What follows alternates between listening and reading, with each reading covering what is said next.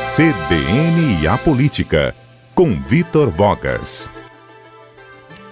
Ao vivo conosco, Vitor Vogas. Oi, Fábio Botassin. Bem, Vitor, a gente trouxe até um, uma dúvida do ouvinte na última semana sobre a questão das eleições estarem mantidas para esse ano, se estiverem, como é que acontece, o que, que tem, pelo menos num panorama colocado até agora, 22 de abril sobre eleição em 2020, Vitor.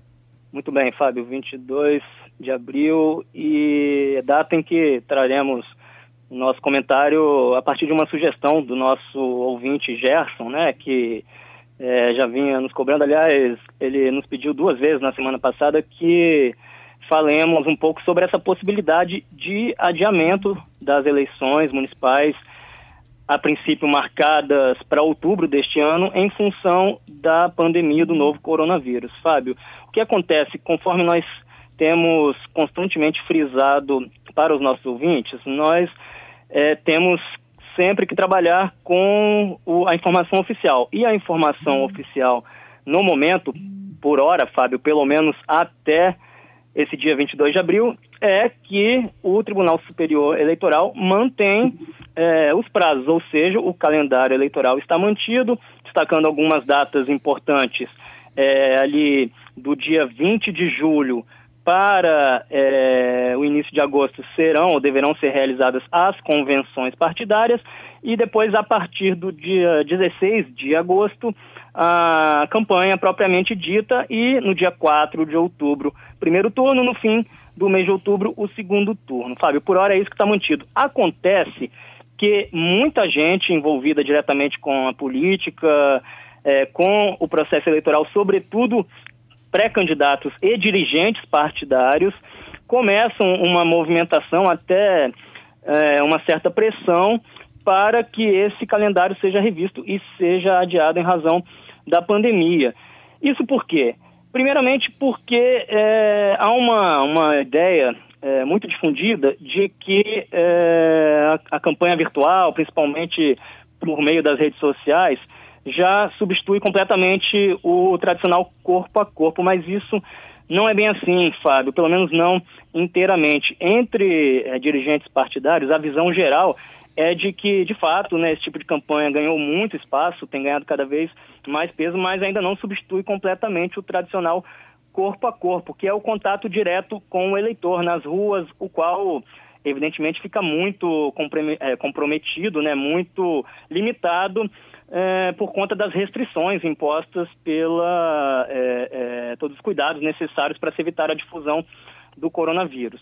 Fábio, além disso, é, não se trata apenas da, da, campanha propriamente dita a partir de agosto. Não se trata apenas da campanha, né? Quando a gente fala de eleições, isso envolve todo um processo de construção e viabilização das candidaturas.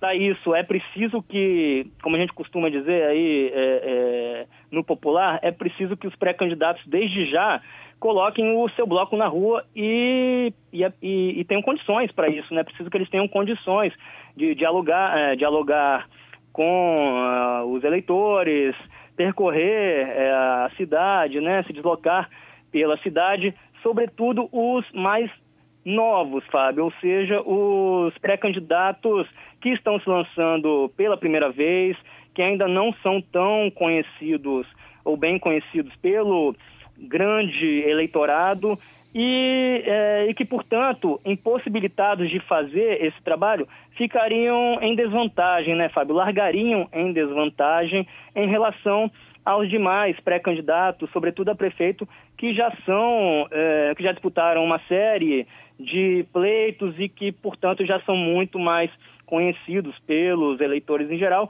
Há uma, um entendimento, enfim, de que esses candidatos com maior recall político, ou seja, mais é, é, lembrados de imediato, é, espontaneamente pelos eleitores, esses candidatos com maior recall político seriam favorecidos em detrimento dos novos candidatos, né? Esses candidatos que, por exemplo, disputam ou querem disputar um pleito pela primeira vez, precisam correr atrás, né? Tem mais trabalho a fazer e seriam desfavorecidos, portanto, é, seria injusto para esses candidatos.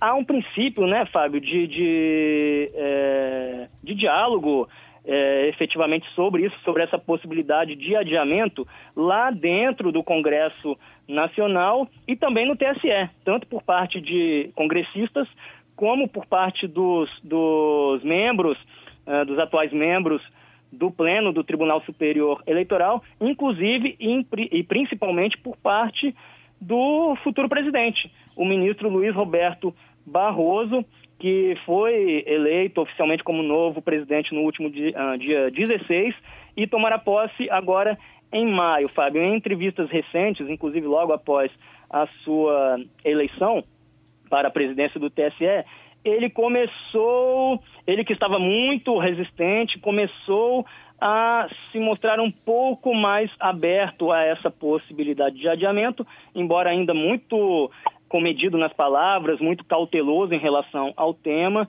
ele, Barroso, começa a indicar que, ainda que ele não é, quisesse fazer isso, que não seja o ideal para ele, que não seja o melhor dos mundos, ele começa a se mostrar um pouco mais aberto a, a essa possibilidade e uhum. que o TSE venha sim a, a se debruçar sobre esse tema, mas apenas no mês de junho, Fábio.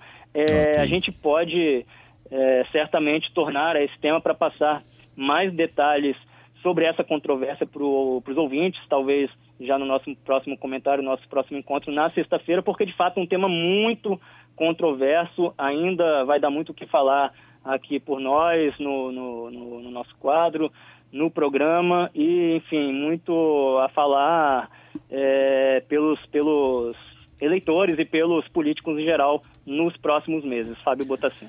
Nosso compromisso é esse, trazer essa explicação. Obrigado, Vitor. Valeu, Fábio. Até sexta-feira.